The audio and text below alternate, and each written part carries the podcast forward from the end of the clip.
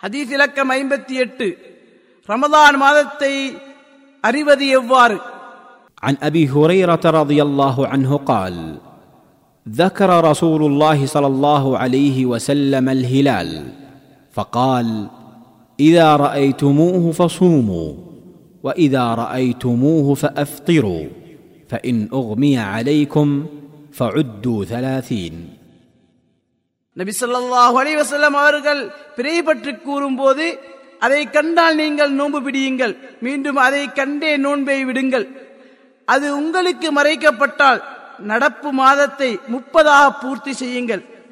அறிவிப்பவர் அபு ஹுரைரா ரது அல்லாஹான் ஆதாரம் முஸ்லிம்.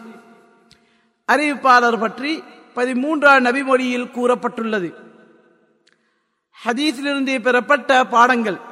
ஒன்று சந்தேகத்துக்கிடமான நாளில் நோன்பு நோட்பதும் ஷபான் முப்பதாம் நாள் மேமூட்டாக இருந்தால் அந்நாளை ரமதான கணித்து நோன்பு நோட்பதும் கூடாது என்பதை இந்நபிமொழி அறிவுறுத்துகின்றது.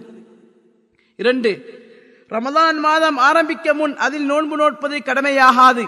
நேரடியாக பிறையை காணும் போது அல்லது கண்டவர் சாட்சி சொல்லும் பொழுது ரமதான் மாதம் நுழைந்து விட்டதாக அறியப்படும்.